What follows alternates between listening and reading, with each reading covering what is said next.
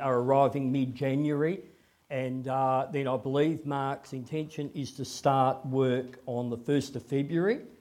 Um, and then on the 3rd of February, which is the Thursday evening uh, on, yeah, it's the 3rd, uh, at 7.30, uh, the presbytery is going to hold the induction service for Mark, uh, and that will be at the Hellenic Centre. Uh, so familiar territory for us. And uh, it would be great, of course, if as many as possible uh, of you can come and be there that night. It's going to be a great, uh, joyous celebration, but a really powerful time, I believe, as we, uh, in the Lord, induct Mark uh, into the, the service of this church, you know, for many years to come. And I'll, I'll, I think we'll do supper and all of that, but I'll let someone like Libby probably follow up on all those mechanics. But if you can get that into your diary now, 3rd of February, 7.30 at the Hellenic Centre. Okay, let's pray. Heavenly Father, as we look uh, again at this book of James, Father, we pray that you would comfort us and strengthen us.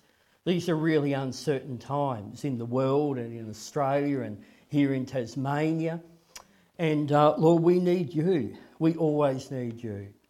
Father, may today the passage challenge us, but in a good way that also brings to us comfort and strength as we see how much you are involved in our life and that we really need to trust you. So, Father, we commit our ways to you now for your glory and honour. In Jesus' name, Amen. Um, some time ago, um, I was heading uh, up the Midlands Highway to do uh, some visitation in the Campbelltown area. Uh, if you are new here, I work with Presbyterian Inland Mission and we work out in the rural areas. Um, and uh, as I always do when I go out. I was praying, Lord, may you have your way today. May it be your plans. May you do the very things that you want to uh, have take place. And, and, you know, praying along that kind of uh, line. Uh, but also, as well as that, obviously you need a bit of a plan. Uh, it's no good arriving at Campbelltown, parking the car, you know, next to some paddocks and wondering what on earth you're going to do. You've got to have a plan. So I had in my mind some people I was going to see, uh, people who I already knew that I was reaching out to. And uh, so I drove on to the first property, and lo and behold, the people weren't there. Now, that's not unusual, that often happens. People might be off the farm, they might be out working on the farm. Some of the farms are huge, and you look around, you haven't got a clue where they might be. Um, so it's not unusual. Um, and and, and uh, often you just have to change your plans.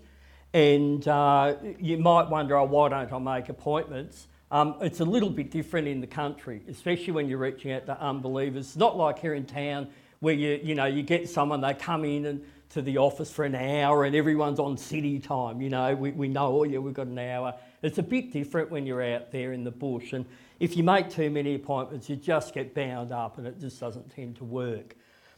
So anyway, um, there it was, and, and the people went home. And you know what happened in myself? I got really disgruntled.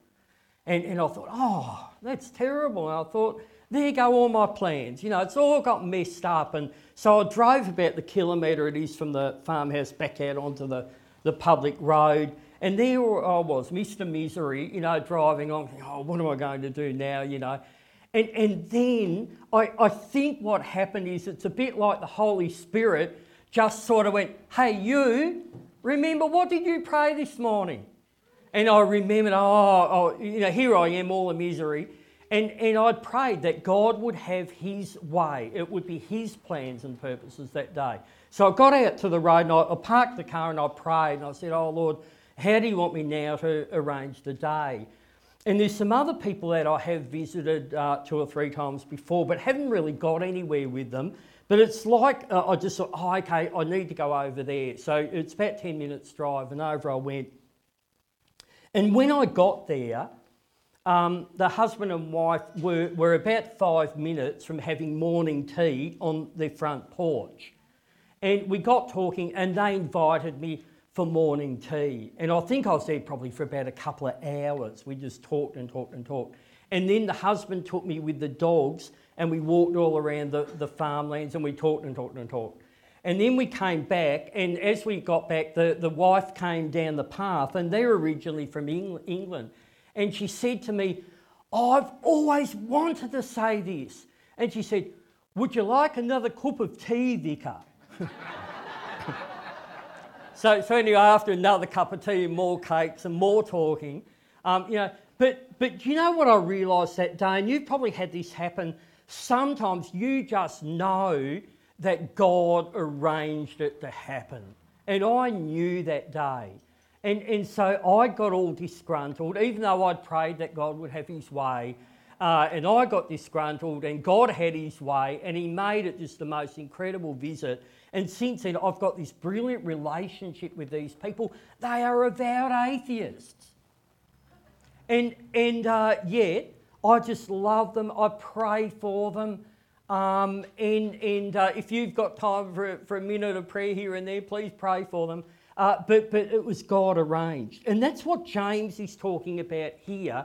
He's talking about the fact that as believers, because James, the book of James, is written to believers like us, that God is involved in our plans and He should be involved in our plans as far as we outwork our Christian life.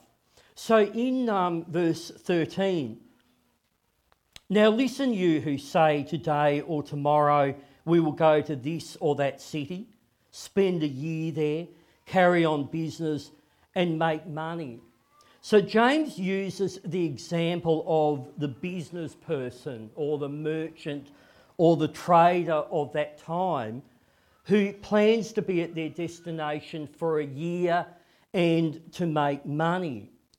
Now, the verse, though, is quite broad in its scope, and most Bible commentators agree that it's really relevant to any Christian in that process of their decision making. So the passage is very relevant to us uh, here today. So in verse 14, James says, Why you do not even know what will happen tomorrow. What is your life? You are a mist that appears for a little while and then vanishes. We can be so arrogant when we say what we might be doing or what we will be doing tomorrow when we don't refer to God in our plans.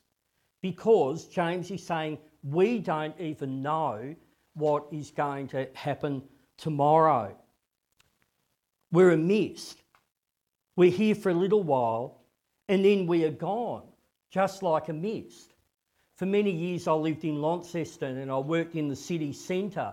And so you're right down in the, in the valley, on the valley floor in Launceston. And if you're familiar with Lonnie, uh, it just gets terrible fogs.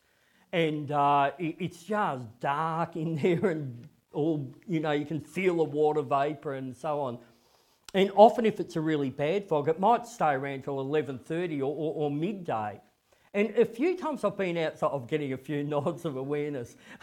Uh, I've been, been out on, on a couple of occasions out walking in the city centre, and you walk in this just horrible gloom, and then you look up, and, and, and all of a sudden there's a patch of blue, and then in 30 seconds, the fog's just gone. And there you are, deep blue sky, the sun's out the most glorious of days. But the fog's there. Few seconds later, it just goes. It's, it's incredible. I don't know the science behind it, some of you might, but it's quite incredible. And James is saying that's what our life is like. You know, it's a bit like you've got the mist on the, on the bathroom mirror and you open up a window and a few seconds later the mist is just gone. Or on the windscreen of your car and you put on the demisters and you can just see the, the mist vanish up the windscreen. And James is saying that's what our life is like. We're here, but so quickly we are, are gone.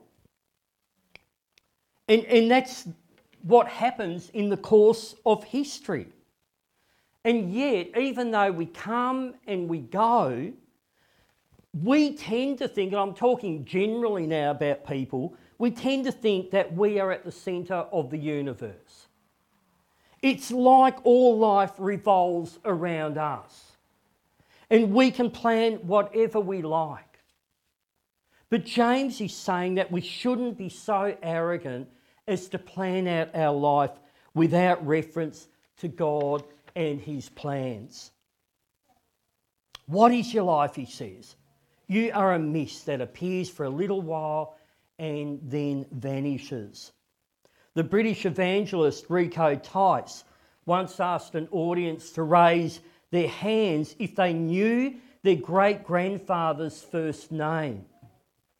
Very few hands went up from a group of several hundred.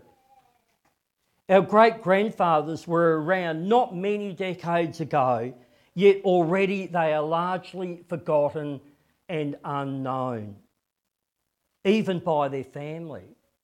The world moves on so quickly. And yet, we tend to become arrogant and think that we can control our life, but we don't know even what will happen tomorrow. Maybe tomorrow we could be involved in a car accident and be seriously injured or even killed. I'm not hoping that will happen, of course, and it probably won't. But it's possible. Tomorrow we might become ill, and the plans that we've got in place might change.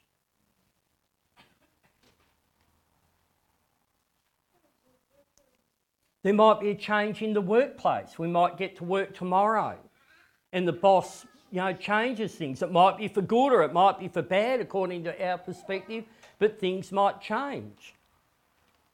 It might be that you're in school and you go and tomorrow there might be the school assembly for the week.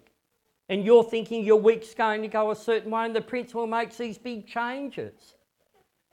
We don't know what's going to happen tomorrow. And it should give us a certain amount of humility in our life. And that's what James is saying. He's saying, don't be so arrogant as to plan out your life without God because we just don't know what will happen. Last year, probably middle of the year, June or so, I had no idea that I would be interim moderator of Cornerstone. No idea. Um, I just thought Campbell, Markham, and Cornerstone were synonymous words. You know, that's all I've known since I've come to Hobart. Um, and then I hear, oh, Campbell's going. And then, then, you know, a little bit later, oh, you're interim moderator. And uh, I did have to say yes, but. and, uh, and, and, you've been pretty good to me, so thank you. and, and so for a time, I've been uh, intertwined or interwoven into the life of Cornerstone. It's a limited role. Interim moderators always it's a limited role, but nonetheless, um, it, it, just for a while there's been that, and I didn't know, didn't expect that my this year would look the way it has. In January last year, 2020, we were up in Brisbane on holiday, and we we just started to hear this COVID business come about on the news. And uh, I think it was competing at that time to make headlines with, you know, Harry and Meghan. And they're split from the royal family and moving to the US. So I think that was probably bigger news at that time. Um, but, but and, and we just didn't even realise what was going to transpire, that our lives would just be so hugely affected and, and, uh, and Cornerstone and, and in Tasmania and Australia and the whole world with, with all everything that surrounds COVID. We had no idea. And, and I'd say, you know, all of us were the same. We just didn't know what was coming. People save up for their retirement and they, they, they super, you know, they watch it creep up or it might be their personal investments and they plan, okay, on this date, we're going to retire we're going to do a world trip or do the big lap, you know, around Australia or something like that. And then there's a stock market crash. And oh, dear, they look at the, you know, super's gone down or the, the shares have gone down. And, and then I know people, and that's happened to them, And they've had to stay working for another few years to build up their funds again. One day you've got planned to retire, go on holiday, the next minute it's all over, it all changes. I remember going down uh, when the Huon Valley fires were on and visiting some people in Huonville. And, and there were people there who, you know, one minute they, their life's normal and they're just on their Huon Valley properties, and then, uh, of course, they, they wake up and suddenly there's a fire. And then a few days later, they find themselves not in their house, but they're living in a tent at the Huonville Showgrounds. They didn't have a clue that was going to happen. Um, a few years back, we uh, left Tasmania to go to Brisbane, and uh, it needed to happen. I'm not going to bore you with all the details, but it was important in God that it happened. Uh, we were there for two years, but when we set off, Catherine and myself, we thought we're going uh, over there to work, and I'll retire there, and we'll get old there, and might go to an old age home. We'll die there and get buried there in Brisbane, you know, our new homeland. Uh, that, that was our plan. Two years later, I'm back in Tasmania. Because when we got there, uh, it became apparent very quickly that God had different plans. It was necessary that we went, that was right in God, we didn't miss that. But, but our thinking, oh, you know, here's me in arrogance saying, oh, I'm going to be there, this is going to happen, and that's going to happen. And I had it all pictured in my mind. God had it pictured all differently. And, but we don't know, you see. We, we just don't know what tomorrow uh, holds. Things can just work out so differently. And it should give to us a certain amount, in fact, a huge amount of humility. We just can't be arrogant about the future and do our planning without God. Now, can I just throw in a couple of things about um, it's not where, where James is tracking in this, but I just think it's important to throw in a couple of things here to talk about the fact that because of this, though, we need to trust God with our life. Because we don't know, but God does. So we need to trust God with our life. And I'll just tell you a little personal story. Um, and uh, going back oh, some years again, and, and it's, I, I won't bore you with the details, but we felt, we were living in Launceston, and we felt we should buy a block in Hobart and, and ultimately build a house there. And uh, so we ended up looking at this block in Acton Park. And this is going way back before it was, you know, like the market's crazy now. And you actually had days and weeks to look at a block or months. Not, not like now where you've got minutes. Um, and uh, anyway, so we looking at a block and, and, we, we came down, looked at it, and a couple of weeks we came down again on a Saturday to have a look at it. And we walked on the block, it's an internal block, and lo and behold, there's pegs um, because someone's marking out to a house to build. And we realised, we thought, oh, the real estate agent hasn't told us that it's actually sold. Um, anyway, we were really disappointed. Um, and, and then um, about five years later, we had to buy a house in Hobart. And so we were looking at all different areas and we were working with a real estate agent. And she rang up and said, Hey, I've got a house. These people, I think they're going to sell it. So let's have a look. And lo and behold, it was that street. And we thought, Oh, no, it couldn't be. And we drive up and, and it was that house. And we ended up buying it. It was a miracle how it happened, too. We were the only buyers. And we think we got it for a bargain. Don't tell the vendors, the sellers. um, but you know what happened years before when we were on that block? And we were all disappointed, thinking, oh, it's sold, you know, we've missed out. I wonder whether God was there chuckling to himself, saying, hey, I, I have actually bought this block for you guys and I'm just putting someone here and they're going to build your house and they're going to look after it for a few years. And then when my time is right, when my time is right, according to what I know, then you will have this house. And we couldn't have done it as well as God had it planned. But you see, we need to trust God with our life because He knows things we don't know. And sometimes when we are feeling miserable and downcast and think like we've been treated badly or we've missed out, God has His plans for us. And that's why we need to put our faith and our trust in Him.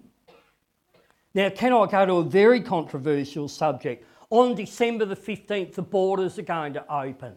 And we don't know what's going to happen. We really don't know how that is going to look. Everyone's talking about it. Not just here at Cornerstone, but everybody, everywhere I go, everybody's talking about what's that going to look like. We don't actually know. We can think it might go this way, it might go that way, it might. We just don't know. God knows. God knows exactly. And, and so I can't tell you any great wondrous things other than this that we need to be putting our faith and our trust in the Lord. We need to be hanging so closely with God at this time and just putting our lives into His hands and seeking Him and, and just finding strength from Him um, because God knows and He cares for us and He loves us. We are His children. Parents, you know how much you love your children. You do anything for them. You look after them. God is our Father. He looks after us. Friends, He has got our life in His hands. We don't know. We really just don't know. But God knows. So let us come humbly before Him and throw ourselves upon Him and trust Him.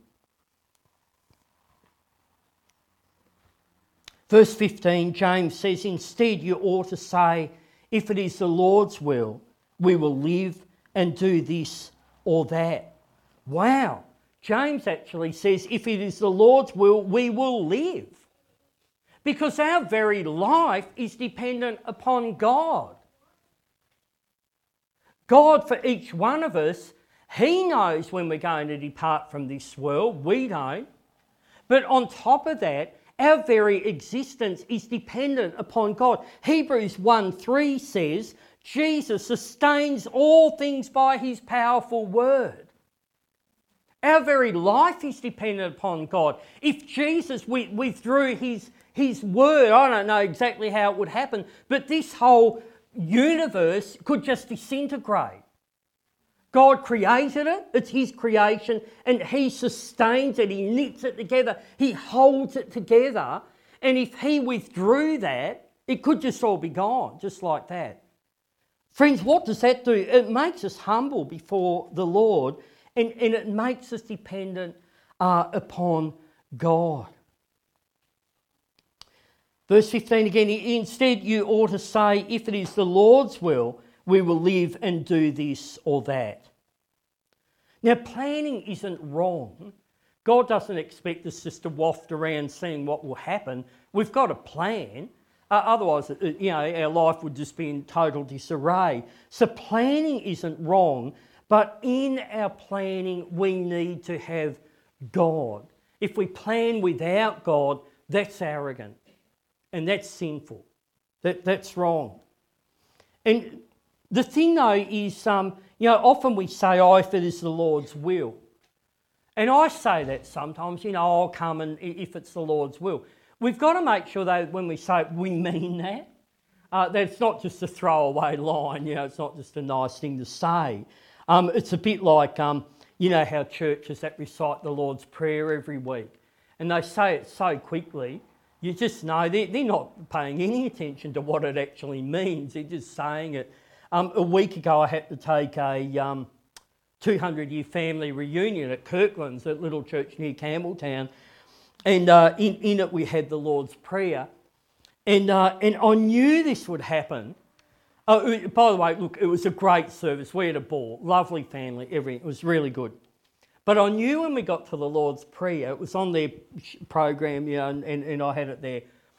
And, uh, and I was going to lead it, and I thought they're going to go, absolutely, they're going to tear away at top speed, and, and, and it will mean nothing. You know, just let's get this prayer over with and, and not think about what it actually means. So I'm there trying to read it, and I'm deliberately trying to slow everything down. But there's people there, and they were just tearing away and tearing away, and I couldn't hold them back. And in the end, I had to just go flat out like they did because otherwise I would have been halfway through the prayer and they would have been finished. But friends, they were just saying it, they didn't believe it. It was just something like just read so quickly, you know, let's just get this done.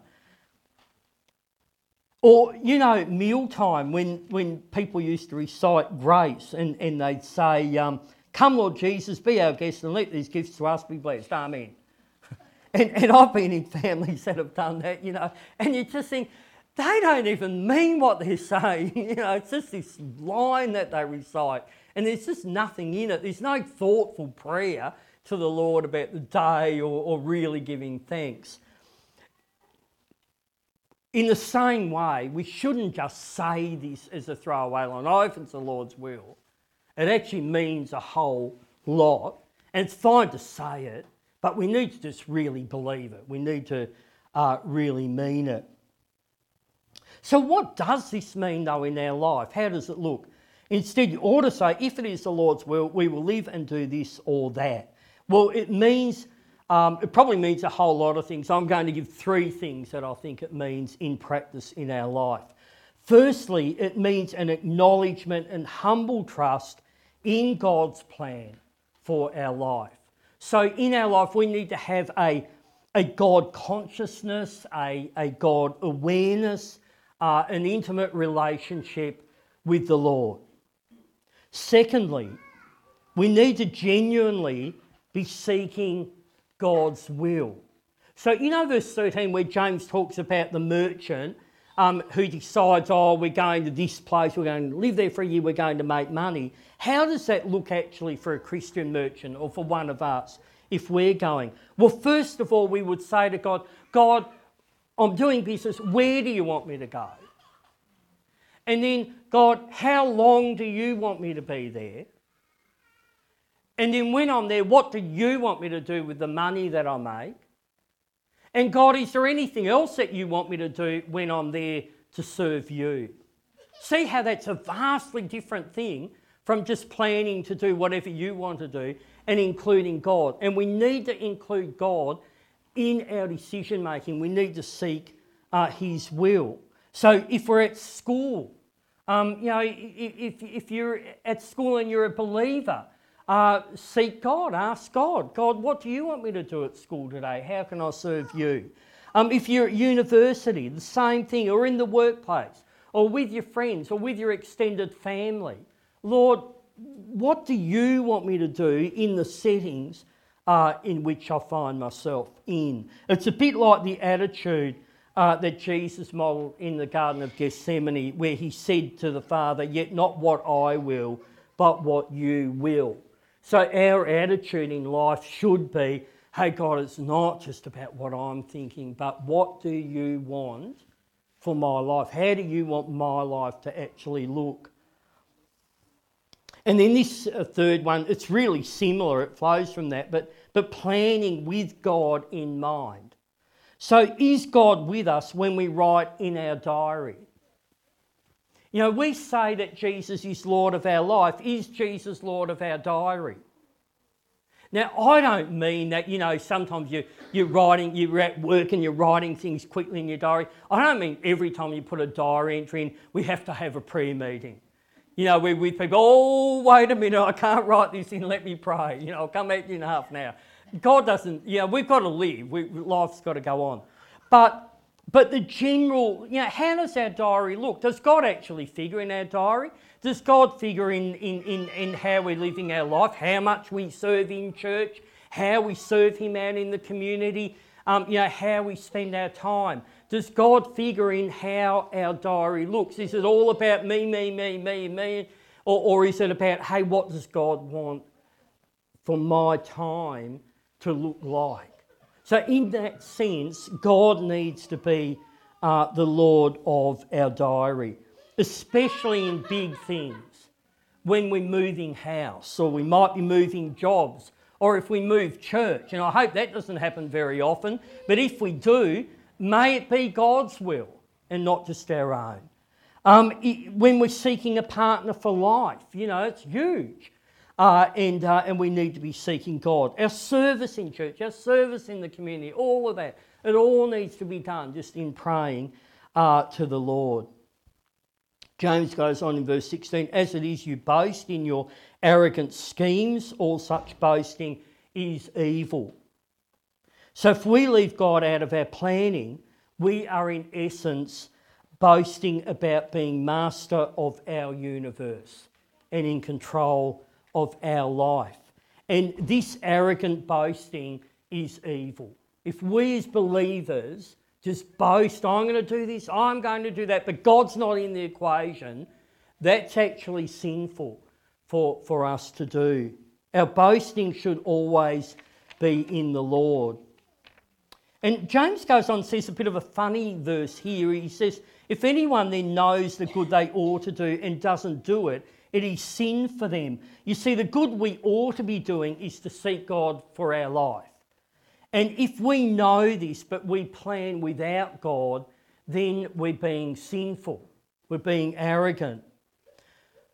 Um, in, in a church I was pastoring, oh, it's a long time ago, there was a lady in the church, a Christian lady, and uh, she came and told us that she was going to go off for a year and spend time in this little village uh, in Tassie um, for a year, and, and I won't go into the story of why, and then she would come back. We just, the people who knew her better and myself, we just had alarm bells ringing. And we just thought, oh, we don't think this is of God. And uh, we spoke with her many times. We warned her and, and, and, you know, cautioned her and all that because the problem is where she was going, there was no church. She probably no Christians, quite possibly. And we just thought this is going to be really, really bad for her. Anyway, she didn't listen, just said, No, I'm going. She didn't need to go, but she said, No, I'm going off to, for this year um, to take up this opportunity. And uh, friends, of course, she came back and she'd fallen away from the Lord. And as much as we tried, we couldn't get her back. But then some years later, I got a call. Would I go in and see her? She's at the hospice and she's probably, you know, two or three days away from dying. So I went in to, to see this lady and she could not, she couldn't talk to me because she was so close to, to passing away. Um, oh, but friend, she had terror in her eyes. She was terrified. And and, and I believe because she, I, I don't know, I couldn't talk to her, but I would imagine she'd walked away from the Lord. Somehow she couldn't get that relationship back together again, but she somehow knew or and, and, probably thought, oh, what's going to happen to me? And I, I, don't know what was going on in her mind, but there was sheer terror about dying. And I don't think it was about the actual physical act of dying, it was what's going to happen to me. Friends, I, I, I went through the gospel over and over. I read scripture to her. I even sang songs to her. You know, Jesus loves me, this I know, for the Bible tells me so. You've got to be desperate for me to sing to you, you know. Um, I, I just, but, but the terror wouldn't leave her. And every time I tried to go, she'd grab my hand. She'd grab me like this, wouldn't let me go. Look, eventually I had to go. Oh, look, it almost overwhelms me now thinking about it because I had to leave that poor lady I just knew she was in abject terror. And anyway, about a day later, I heard the news that she'd passed on. I've got no idea what happened. But you see, friends, there was counsel to her don't go, don't go, don't go. And against all that godly counsel, she went. And it wasn't necessary that she went, but she went. You see, I think what James is getting at here is um, if, if, if we make plans, we've got to do it with the Lord. We can't just go off and do our own thing. You know, and, and if the godly counsel is there, you know, who care for you and they love you and they, they saying, hey, we don't think this is God, you know, we've got to listen to that. Once you cut God out of your planning, we're in danger, massive, huge uh, danger. Now, can I just flip it around now to say something else? And again, this isn't here, but I need to add it in. Maybe now, because of what I've said this morning, you know, there might be people thinking, oh dear, oh no, am I in God's will? Oh dear, oh dear, you know, and, and you're there like you you become a nervous wreck. That's not what James is saying. He doesn't want us to become a nervous wreck thinking, oh, am I, am I in God's will? oh no, you know, have I been listening to him? Uh, he, he's not saying that. You know, if you're here this morning, rest assured that you're probably quite in God's will. I'm sure God actually wants you here this morning. And, and what James is saying is pray, seek God, have God in your plans, have an intimate relationship with Him, and then you've just got to go and plan. You've got to write in your diary, and you just trust that God's leading you. And probably mostly we're walking in God's will. God actually wants us to spend most of our days in peace, in joy, rejoicing with Him, serving Him, and that brings challenges, sure. But, but mostly God wants us to be like that. He doesn't want us to be a nervous wreck thinking, oh, every minute, oh, I'm out of God's will. Oh, am I in God's will? You know, no, that's not what James is saying here. Um, we might get in that situation if we ignore God. But as long as we include God in our life as best as we can, then be at peace. Rejoice in the Lord. Serve Him. And, and just go and, and just get on with the job and trust that God is there guiding our life. Now, James is addressing um, believers, um, but there is a message in this for unbelievers as well. Um, because so many people plan their life and they plan their death and they plan whatever comes after their death with absolutely no reference to God whatsoever. So people will believe all kinds of different things, and, and some people will say, well, once we die, it's just nothingness. We cease to exist. It's like going to sleep. Just don't wake up again. That's fine, they say. Others say, well, if there is a God of some sort, well, I reckon I'll be good enough to be with Him. Or if there is this heaven thing, you know, I reckon I'm good enough, I'll, I'll make it. And then other people say ridiculous things like, oh, well, if there's heaven and hell and I go to hell, that'll be fine. It'll be this drunken sex party or something and we'll have a ball. You know, people say ridiculous things. Um, but what amazes me is the absolute arrogance that people have about their death and what comes after. And because I'm out there, you know, with people, and you, you'd find this too, you're talking to unbelievers and so on, it, it just amazes me how people, um, you know, they might plan for their retirement, they, they might make all kinds of intricate plans, but about death, oh, she'll be right. I'll make it. I'm okay. And I'm there listening to her and thinking, well, I hope you're all right. I'm not so sure, you know. But it's just the arrogance that we have that, about, about what comes later. Friends, what James is saying here is all people, Christian or unbeliever, we don't have a clue what's going to happen tomorrow. How are we ever going to have any idea what actually happens after we die? And if you leave God out of that, wow, that's um, just, well, it's scary. And, and the problem is, God's been taken out of the equation of so many people. Because of science, people don't need a creator or a sustainer. And what about the inner self? We don't need God because we've got psychology, we've got human reason. Our human intellect, our human reason is going to figure it all out. And God just comes right out of the equation and people are hurtling through time and space to their destruction, to an eternity without God, because that's how they are living their life, and that's a terrible thing. Can I conclude with something that is not in the passage? But I just want to really quickly, in a couple of minutes, go through the Christian message that includes God. It's the biblical message. And probably most of you have already known this and have lived like this for a long time. But I just felt to do it today.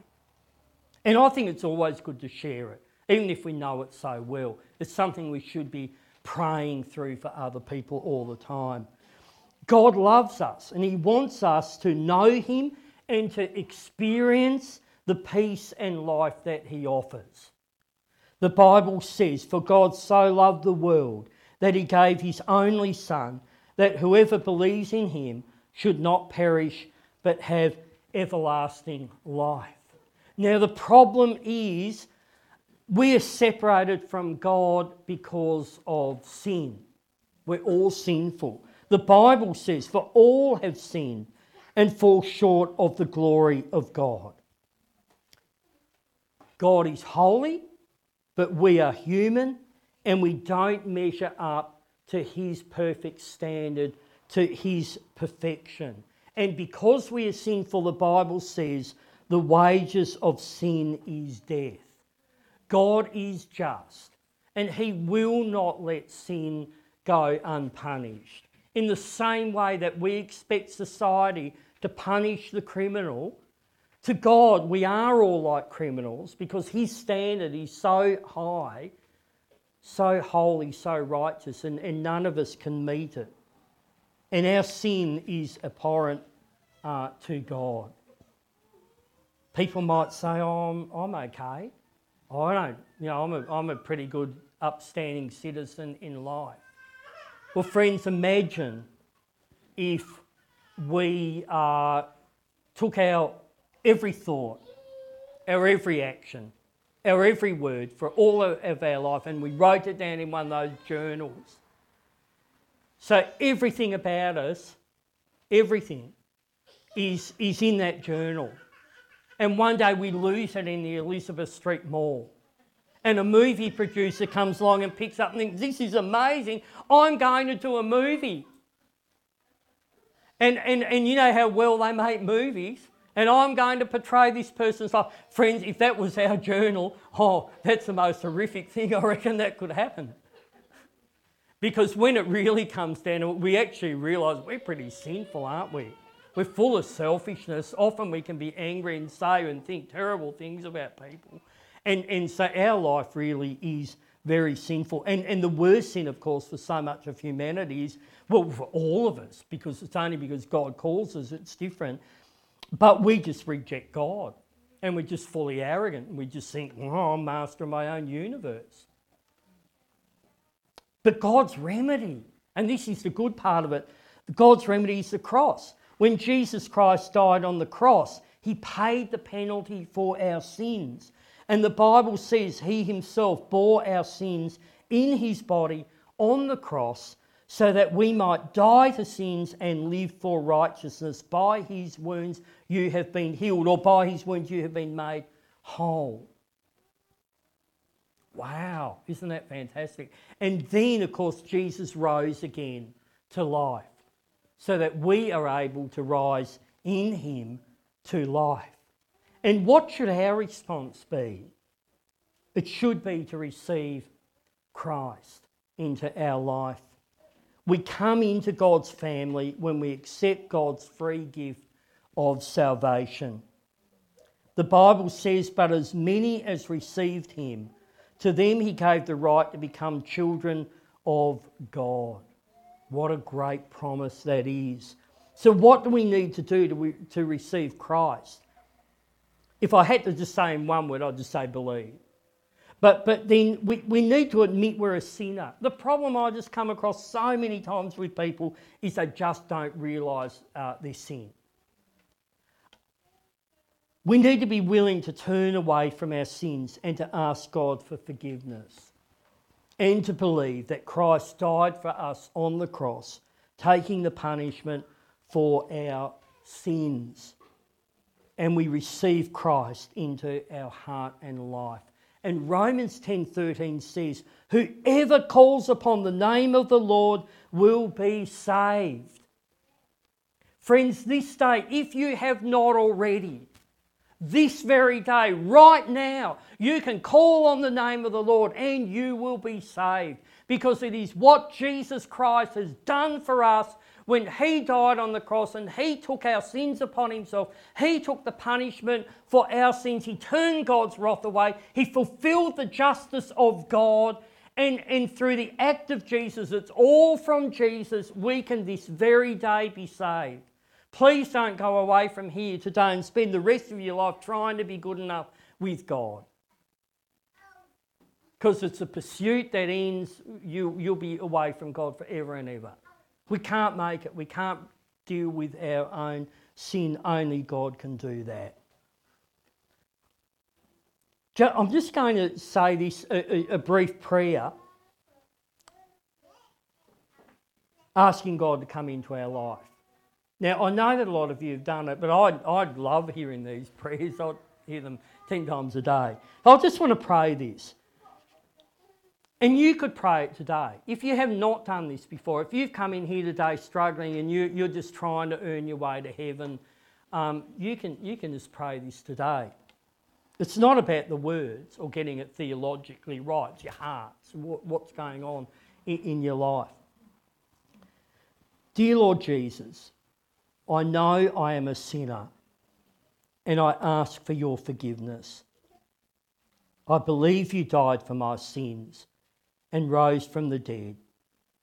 I trust and follow you as my Lord and Saviour.